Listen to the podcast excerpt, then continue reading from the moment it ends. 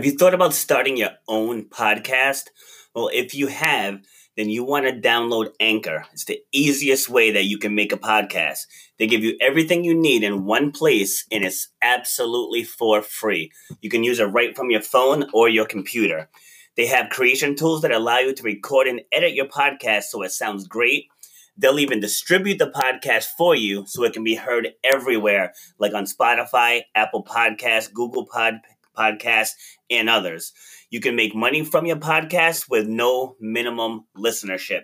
So if you were thinking of starting your own podcast, you want to download the Anchor app or go to anchor.fm to get started. All right, here we go. Episode number nine of Shut Up and Grind with your host, yours truly, Rob Foster. And today I am joined with, with a very special guest by with a very special guest, Sheva Ganz. So Sheva is an expressive arts therapist, a single parenting coach, and a mother of three. So Sheva, welcome. Thank you. Thank you. All right. So today we're going to cover divorce, people coping through divorce. Mm-hmm. We're going to talk about kids in school and the stresses with distance learning and being at home, and just how moms can work on loving themselves and self care. Okay, you ready to dive in? I'm ready. Yes. So first, I want to get the audience connected with you. So you were married at a young age of 22, and from your site, I see 10 years, four moves, two countries, three kids, and then you found yourself in Florida, divorced and confused. So take sounds, us. It sounds exhausting just hearing it from you. right. Wow. So take us through that point of feeling confused, and I believe you used the word baffled, to where you are now and what you're doing now. Oh, like sum up like the past 10 years of my life in, in one sentence? Yeah. like the 10 hardest years of my life? Uh, okay, no problem. Um, I, I mean, I, I grew up religious, Orthodox, which had a very set strong set of rules of how my life should be.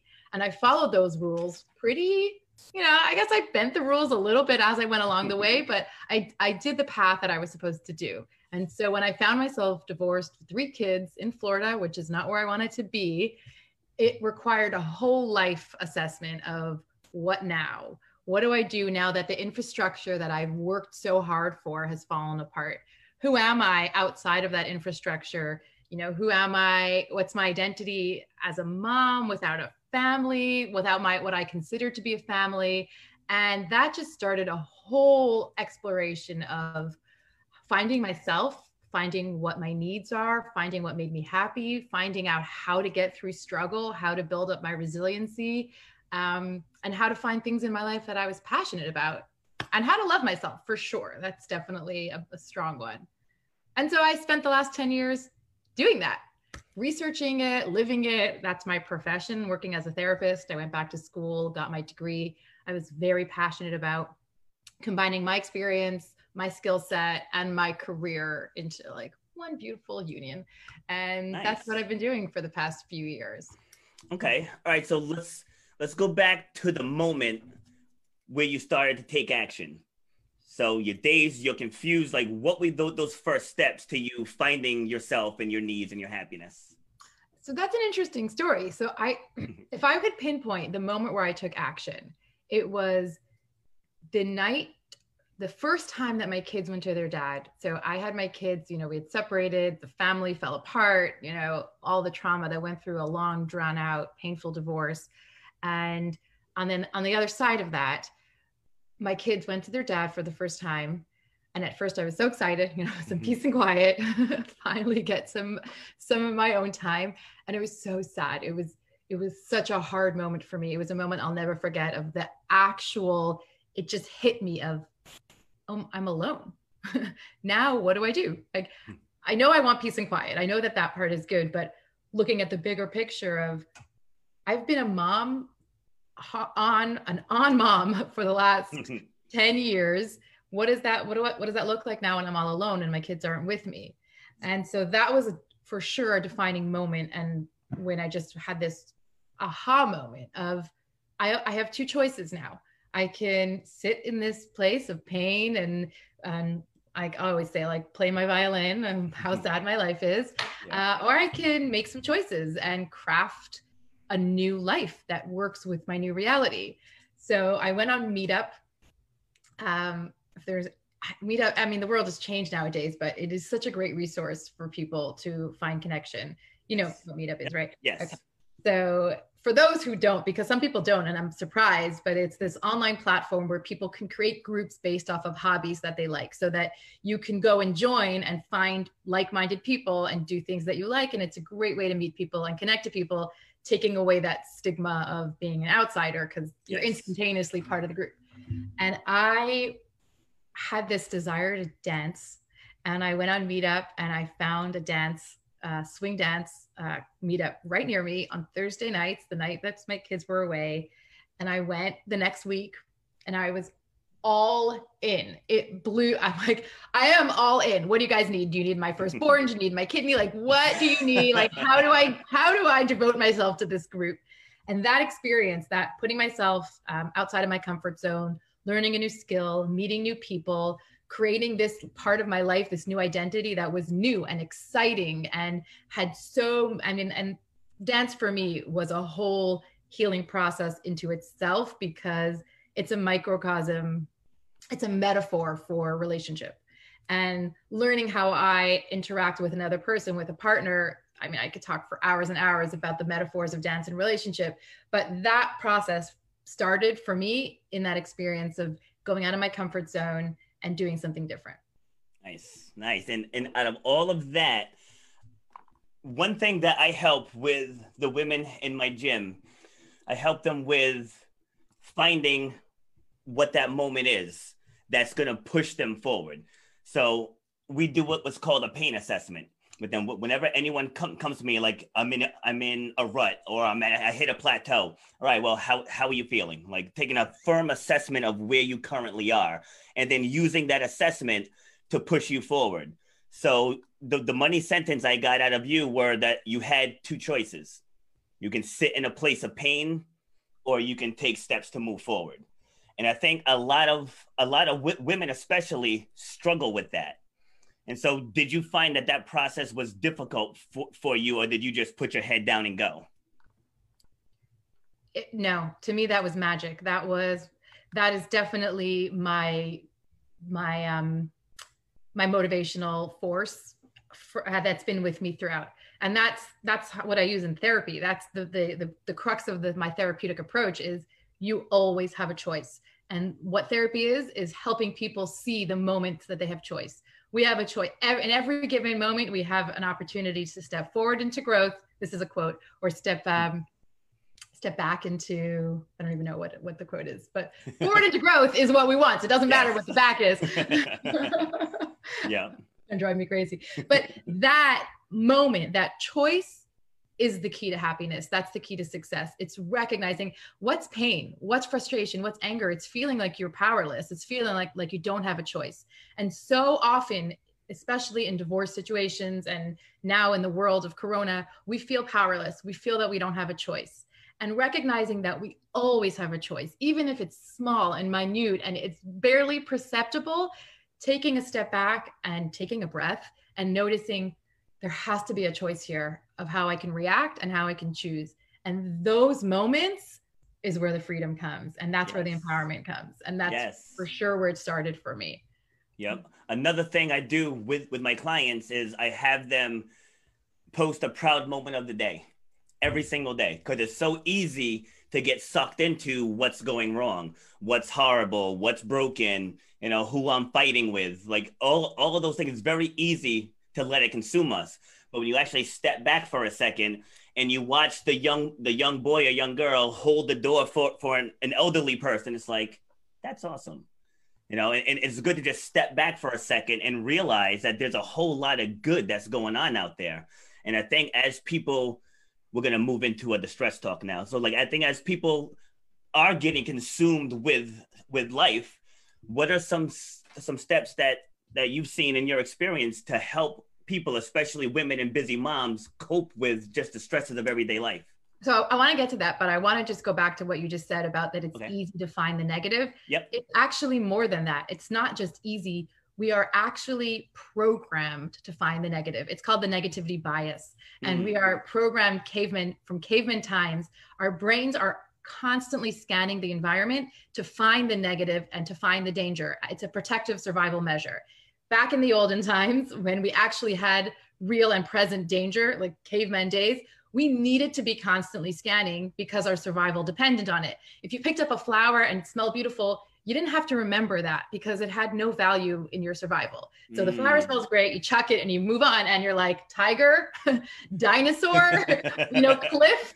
So we yeah. were constantly looking. We still do that even though our our lives are so different. And that's mm. what this whole mindfulness movement is about is retraining our brain. We need 3 for every one positive interaction no like we have we counteract that with three to four negative. So that's what the ratio we're dealing with. So when we're like three to four negative interactions no it's the opposite. For every one negative like that doesn't make sense. We need three to four positive.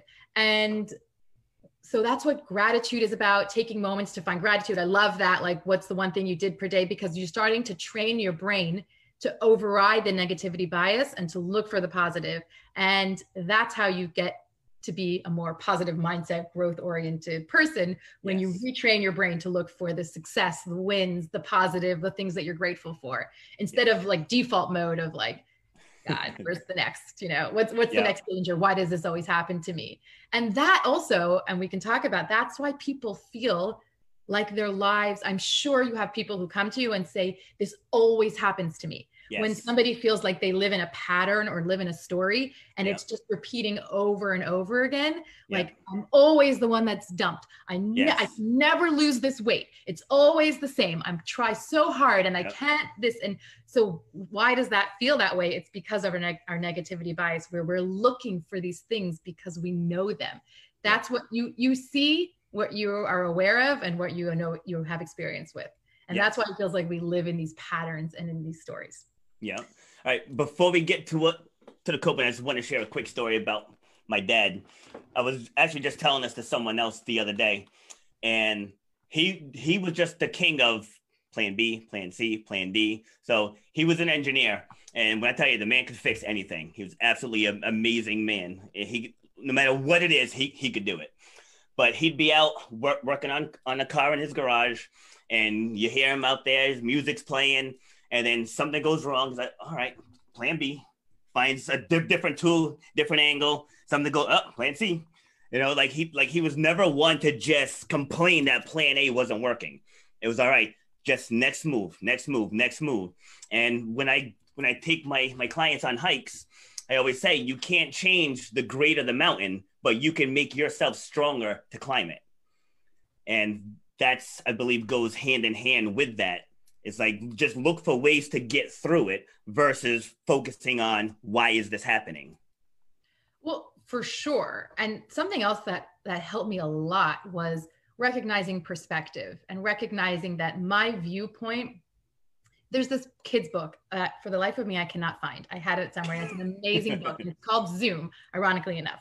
Yeah. And it, it's a really powerful book because it starts, you see a little image and it's like a person on a beach towel and it looks like they're on the beach. And then you turn the page and it zooms out and it's a magazine cover and on the magazine cover it's a person on a beach. And then you zoom out and it's somebody holding a magazine and they're sitting on a beach. And it just keeps zooming out mm-hmm. zooming out zooming out until you see this big picture. I don't even remember what the big picture is but we go through life all we see is that first picture of that person on a beach and we think that's what we're looking at.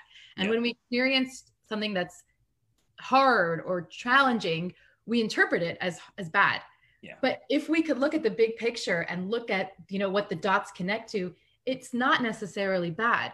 So learning to reinterpret challenge not as bad but par for the course. Life is a series of challenges. And when you have a like that's just life. And who yeah. knows what this is going to lead to? Then it changes your perspective on challenges like how am i supposed to get through this rather than oh my god there's another side and who, who knows what's on the other side Yep. Who knows what the bigger picture? Perfect. Yep. Perfect.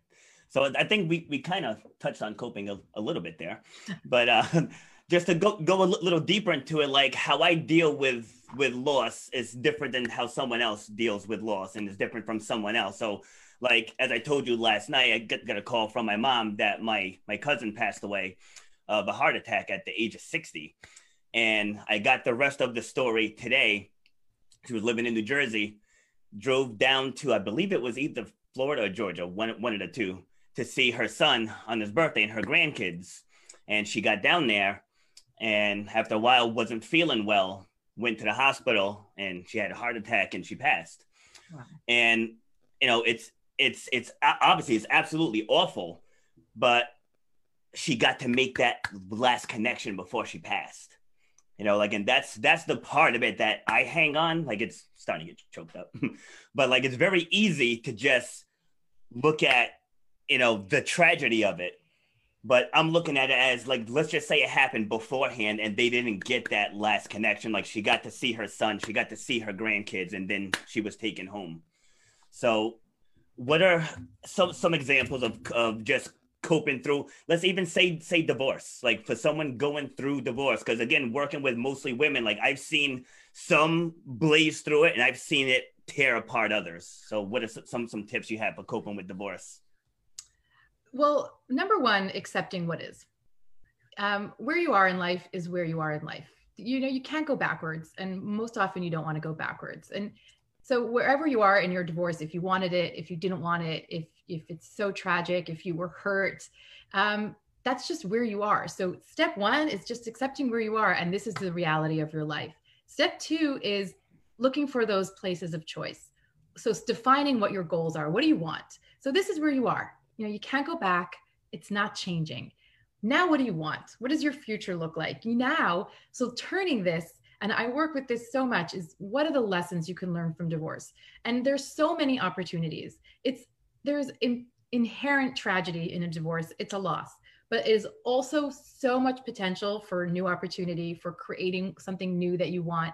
So defining those goals what does your life look like in a year? What do you want it to look like in five years ten years? And then every choice you make are those aligned with my goals? You know is texting my ex or berating my ex or sitting up all night crying are those aligned with my goals or are those taking me back into a non-existent reality so i think those are two really powerful um, coping skills of how to get through the challenge of divorce. Yeah i always use the gps theory. Like i tell people oh, like yeah. like like you you can't get to, to the destination without a starting point. And most people don't want to come to grips with their starting point. So i agree 100% with what all right i am where i am. Like this is it. And you well, can't you can't go backwards taking that metaphor even further it's you can't get to where you're going without a map and a destination if yeah. you know if you want to get in a car and drive you can drive it will be you know there's there's value to that also but if you want to get somewhere specific you got to plug it into the gps it will give you the best route that's what goal planning is knowing where yes. you want to go knowing what you want and sometimes it takes a little bit of time you know i'm not saying you should get divorced to know immediately what you want your future to look like and what you want yeah. but for the most part you want to be happy like that's and and so sitting in the place of the victimized mindset of why does this always happen to me? An anger oh my god like you got to get lo- let go of anger. Yeah. Taking responsibility for your part rarely and i'm and i'm putting aside like cases of extreme abuse. I'm talking about most relationships. Rarely is it entirely one person's fault. Yeah. so so you lose out by blaming your ex for everything because this is an opportunity for you to take stock of your part and what you can how you contributed to the breakdown because now you can now you can change things. Now you can readdress them. And people who don't take the time to own their shit then that those are the people that end up in the same relationships and the same patterns. And that's when it cycles back. And i think that the divorce rate is higher for second marriages because mm. people think oh freedom. Divorce is the you know it's that like parachute button of escape. Like they're done. They're out of the disaster. And like they come then then a new relationship a new relationship comes along. They haven't done the work. They haven't been lonely. I'm a huge fan of being lonely for a little bit. Mm-hmm. and then they they they think that the new partner is something completely different and that's not true. It's just it's a different costume mm. and the patterns are still the same and the reactions you're attracted to the same thing for a reason you didn't fix the old pattern and then it's exactly the same dynamic in the new relationship. So if you are post divorce in middle of a divorce, I highly encourage people to take a breath, take a beat, spend some time getting to know yourself, what your needs are, what your wants are, why you were in the marriage that you were in, why you were attracted to that partner, what drew you to them initially, and then where did it fall apart. Really, just it's a time to get to know yourself really well so that you can make educated choices about what you want. Yes. And now I know everyone grieves and processes differently. So I know that there's no right or wrong amount of time that people should be grieving. But where is the line between grieving and self pity? Where's the line, like time wise, like a timeline for that? I mean, just like like are are there maybe like a set of actions? I, I know I didn't prepare you for this one, but uh just say like, all right, so someone's getting a divorce. Maybe they were blindsided. They're devastated, and let's say it's six months later now, and it's just the language is just negative. It's victimizing. Like, as someone trying to support that person, when's it time to all right? Listen, it's time for you to pick up the pieces and move on. Because like people don't want to be insensitive but there is a point like there are people that just need that. Like with my style of training people know i'm i'm no nonsense. I'm like if you don't want the answer don't ask the question. Right? But but i know through extreme cases like like like that some people need to be spoon fed so what do you okay, so it's time for you to pick up the pieces and move on day one. It okay. just it looks different. It doesn't mean don't acknowledge your pain and i think people think like that, that moving on means not acknowledging your pain we should be acknowledging our feelings all the time. You know, this hurts. I'm feeling pained. I'm feeling lonely. I'm feeling angry.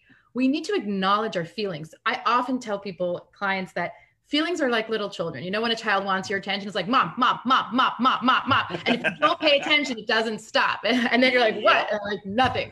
right? People so, think we've all been there.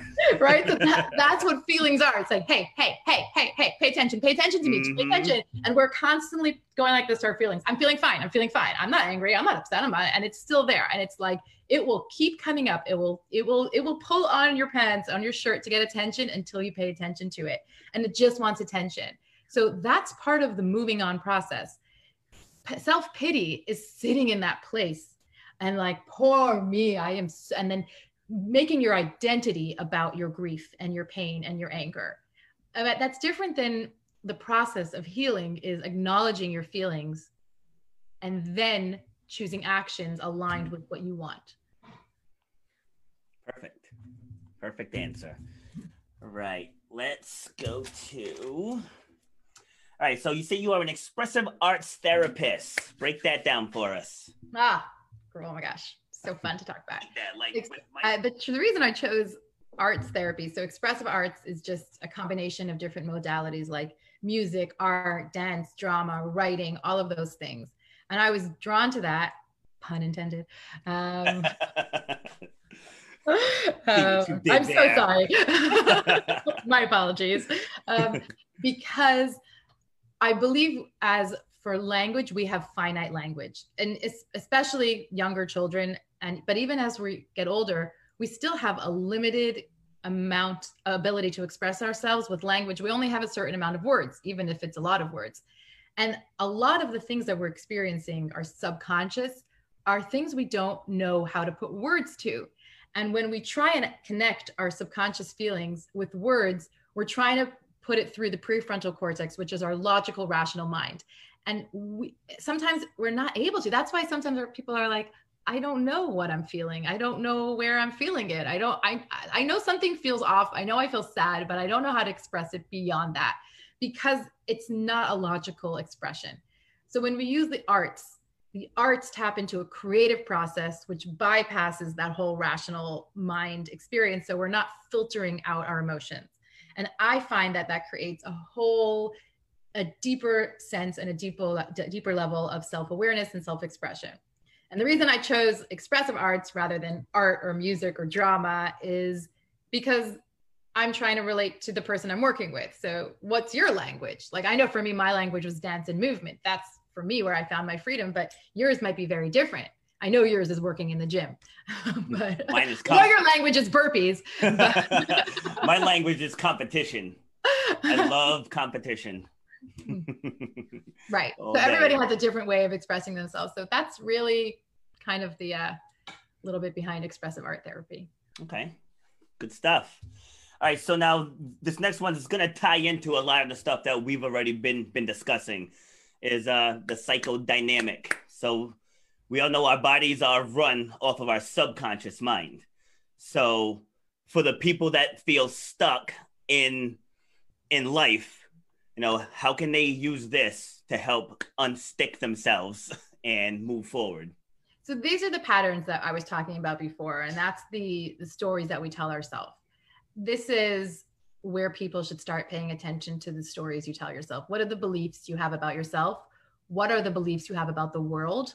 We grow up, I often say, we come to the world with a blank book of rules. It's our rule book and it's blank. Mm. And then as we go through life, we start writing down the rules of the world. Oh, this is how the world treats me. Then I need to act this way. Oh, okay. So if I act this way, then the world will, will react like that. So now, and then when we get to adulthood, we have our rule book for better or for worse. Yeah. And there, it's a story. It's all a story because it's all based off of these small interactions that happened in our lives. So start to really, really look at the stories that you have about yourself, where your limiting beliefs are, what you think you can or cannot do, because those can usually be shattered very easily, and what you believe about other people. We, a lot of us have trust trust stories of people are out to hurt me, nobody loves me, nobody wants me, and then we make those stories true. I say like we have we go through life with a bucket and and then we have a story in our head and we're constantly looking for evidence to back up our stories and we feel we're like oh nobody loves me. You see he dumped me. Oh nobody loves me. She didn't answer my call. And then we like take our bucket and we just hold our bucket of evidence. You're like do you see that my story is true?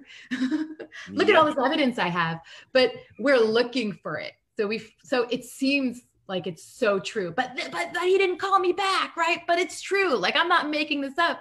But we are paying attention to the things that reinforce our stories so psychodynamic work is dismantling the stories that we have.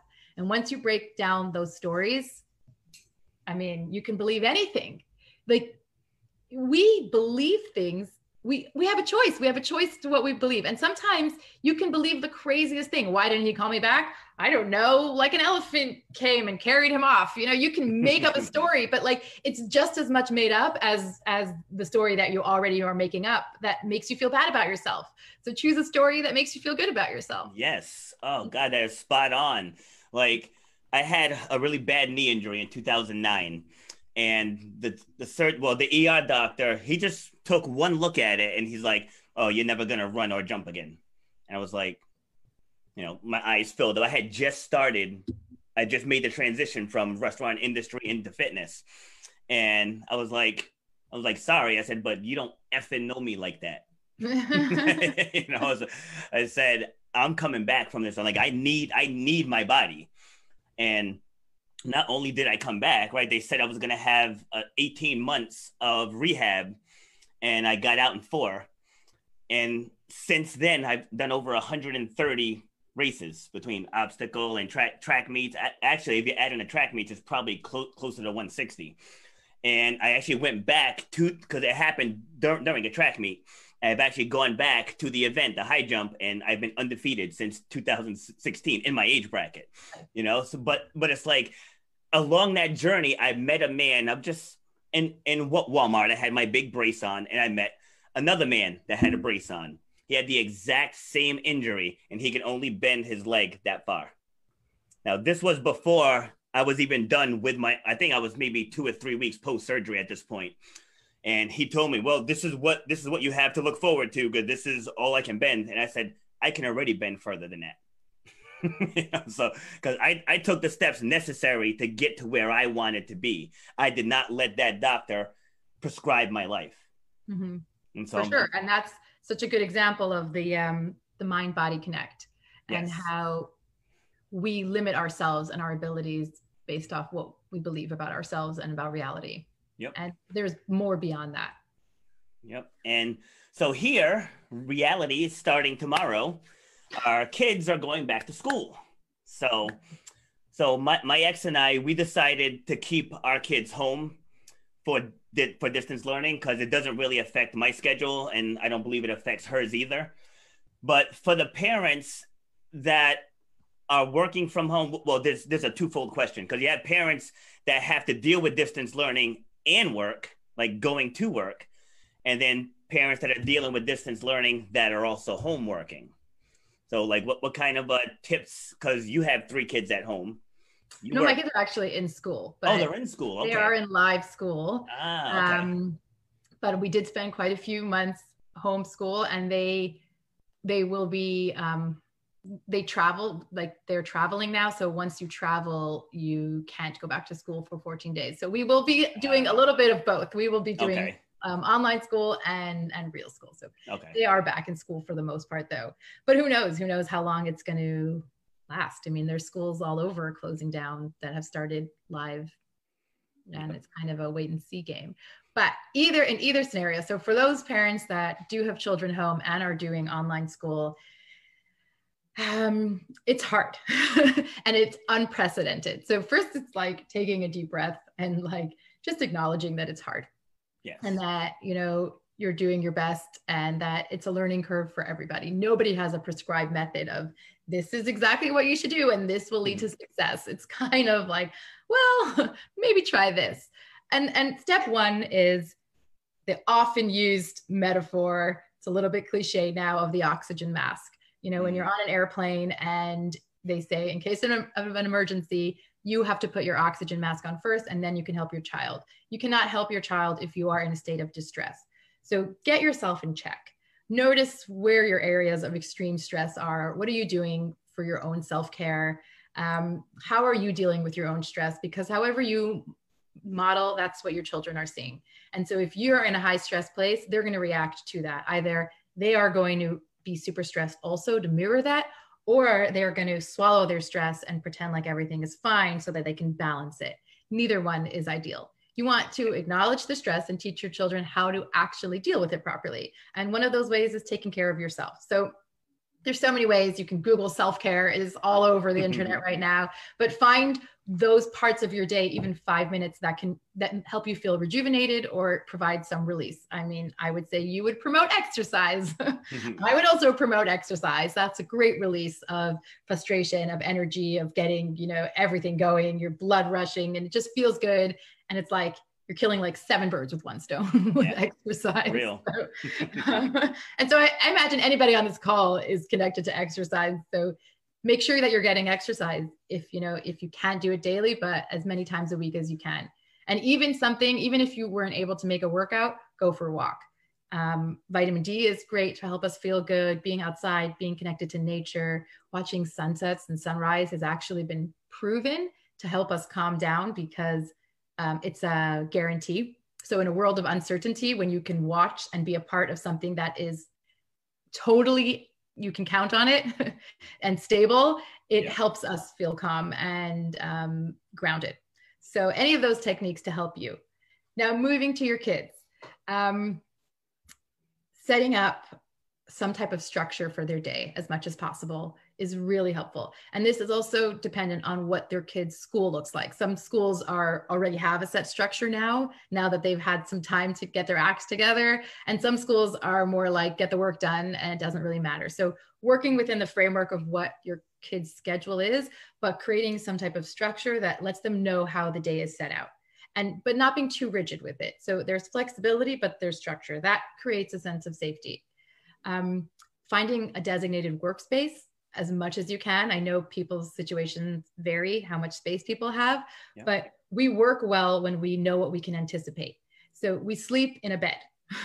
we shower in the bathroom. We, we, we are, we, we have designated areas that help define what, what's going to happen.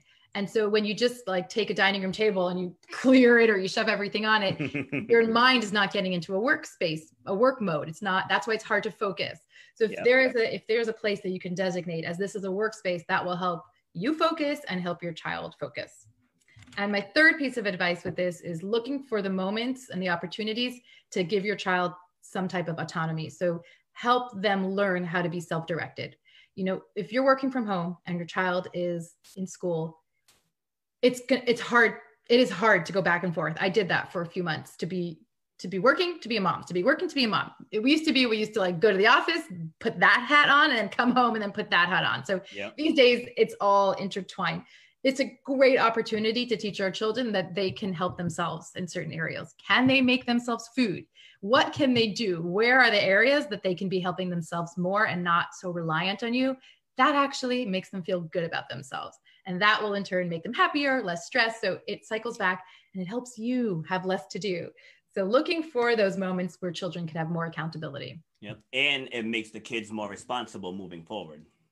It does. Yes. Yeah. Mm-hmm. So like my kids, my kids cook, they do all the chores and and they're like, well, what do you do? I'm like turning you into a mature, responsible adult.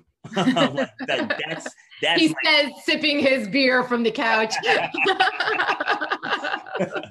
but um to add to add on the last topic, I tell I tell my clients own the morning. Right? You, oh. own, you own the morning, the rest of the day flows well. If you're one that has three or four alarms set, you're you're already setting yourself up up for failure. Like I tell my clients, disable snooze. The alarm goes off, get your butt out of bed and get your day started. Like the more stuff, especially those of you with little kids, the more stuff you, you can get done before the kids wake up, you're gonna be ahead of the curve. Like and with the distance learning just knowing what the kids have to do ahead of time and just like you said you just plan for it. Like you, you can't change it. It's good it's happening. So as long as you get up do all the major stuff that needs to be done before the sun even co- comes up then you you're available if you're not working from home. But then you're available to be there if they need if they need assistance. Like with my kids when they have gym, gym class i don't just send them outside. I go outside. We're doing jumping jacks. We're doing squats. They're doing shuttle runs. You know we we pick a diff- different sport and we do that sport. Like when they have their their videos they're all in in different rooms so, so they're not getting distracted. Like you said having a dedicated workspace. And it's about just making it just making it happen. You know because like anybody can make make excuses but you have to make it happen so if you, so I'm so on board with that. And I think it's a little bit not fair of the two of us actually because we're morning people. Yeah. so like but but the truth is almost every highly successful person attributes part of their success to a good morning routine and I am all about morning time. I mean that is where my magic happens. Yep. So I, I don't understand. So I'll be very honest that I don't completely understand people who are not morning people. I'm like, it's the best part of the day. You know, I wake up and I'm crazy productive from the get go, but not everybody's like that. Yeah. So a few things. One, the morning actually starts at night. If you start to look at your morning starts the night before, that's where your key to success is. Put get your desk ready set put your gym clothes out the night before. If you already start to think this is what's going to happen in the morning you've already taken out half of the battle when you're in bed because you've started the process the night before. So it's to like shift your perspective of the morning starts in the pm not in the am that will help people like who struggle with it.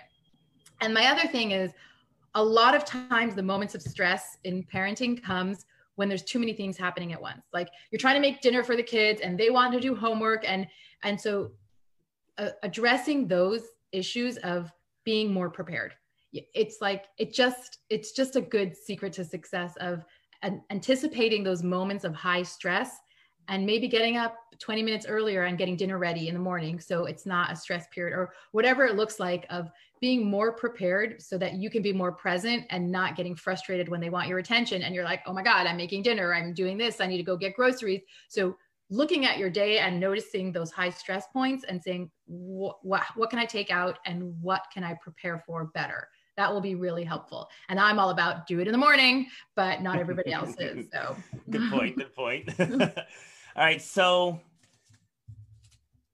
i just had the question and i lost it. Oh so we're both human right? So i mm-hmm. have i have moments of high stress. I really prefer not to, not to admit that publicly so. My bad i just blew up your spot. Um, um, so the, like when i find find myself needing a minute i just tell the kids don't bother me for 10 minutes. I go in my room or, or i come in into the, this room it's my office room. Put on my headphones i just listen to like a motivational speech So like when you're in that moment where your head's about to explode, like what's your go-to to bring yourself back down to earth? So I actually have this technique that I love and I it's my human thermometer. And when I'm getting to those high stress moments where I'm trying to get things done and there's different needs are happening at the same time. Let's just call it that. Yeah. I use my thermometer for my kids. I'm like, this is where I'm at, right? So like, we don't want to get to here. Yes. like no one wants us to get here. Yes. This helps give them a visual cue. So it's not just I'm getting frustrated, I'm getting annoyed. Like, okay, I'm here. Okay, I'm here. Okay, I'm here. What I do is I, if I get to here, I, I'm out. I'm like, I'm giving myself a timeout. And that models that it's okay that, you know, you can take a break, you can take a step back, you can go and take a breath. So that's my self care. Is I'll go to my room. I'll do. I mean, we didn't even touch on breathing and breath work, but there's a lot to talk about there. Um, I highly encourage any parent who's going to have kids at home for the next while to start getting better at breathing.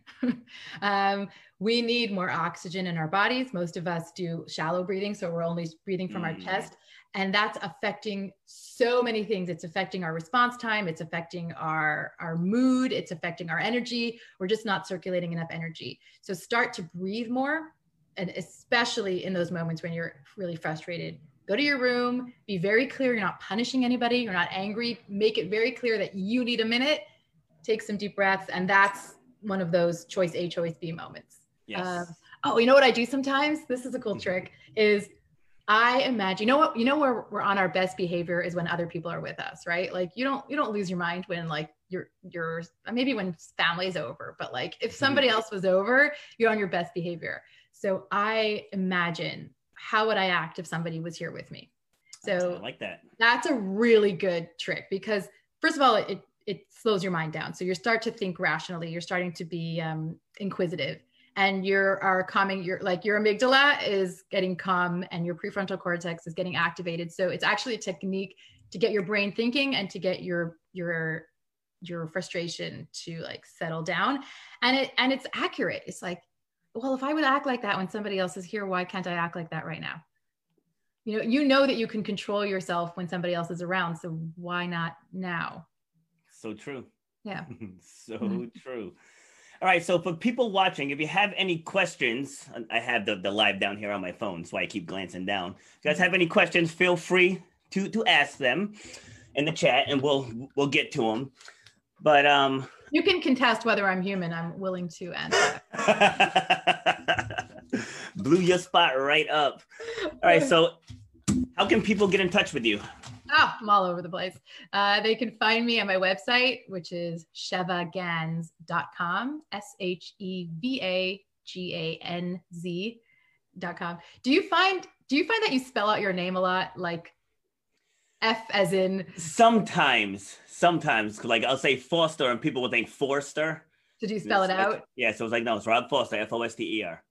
Oh, I think that it's such a curious study about the words people use when like I always like G for gorilla. like I, I always choose the same ones. And I wonder if there's some psychological testing behind the words that you choose when you spell out your name. What anyway. about what hmm. about numbers though? Let me sidetrack for a second because like my daughter yesterday was saying, "Oh, so and so called me like 17 times," and I found with females the number 17 comes up a lot. That's really interesting. it really does. It's like I told my husband 17 times to cut the lawn. Like, like there has to be something with the number 17 because it comes up all the time. Thank you, Trisha. Appreciate it. I don't know, but that's really interesting. I guess it's like we know 20 is pushing it. like, oh, what God. can I get away with? I think 17 is a safe bet where it's like, it sounds extreme, but it's not crazy. I think that's what it is. Okay. But anyway, they can find me on my website. Uh, I'm also on Instagram, sheva.ganz. And on Instagram, I have a whole ton of fun information, um, inspirational stuff, videos. I do a lot of parenting videos. Minute, I call it minute to win it because I know parents are busy. So it's one minute of your time to get an incredibly like helpful that. parenting tip. Yes. Who has time other than watching this, which yes. obviously you should. but um, now this took up their allotment of time for the week. So if you have one minute, you can get a valuable uh, piece of help. What are what are some some topics that that you have for parents? On my oh, so I mean, I talk a lot about divorce and single parenting, and then I talk a lot about just parenting in general, and especially with divorce. I do believe whether it was the best thing to ever happen to you or the worst thing to ever happen, there's a certain level of repair that has to happen. Children experience distrust, their foundation of safety and security is um, challenged. And a lot of times kids bounce back. We think that they bounce back. They're just learning to cope. And there, what happened wasn't really addressed properly. And I, I come from this with my own experience and, and having been through a divorce with three kids and not having done everything the way that I wish I would have done it. And now I look back and that's fuels my work of I just want to give people this information of how to go back and repair those relationships because it's really important. And if you look statistically, children of divorce are more likely to get divorced themselves.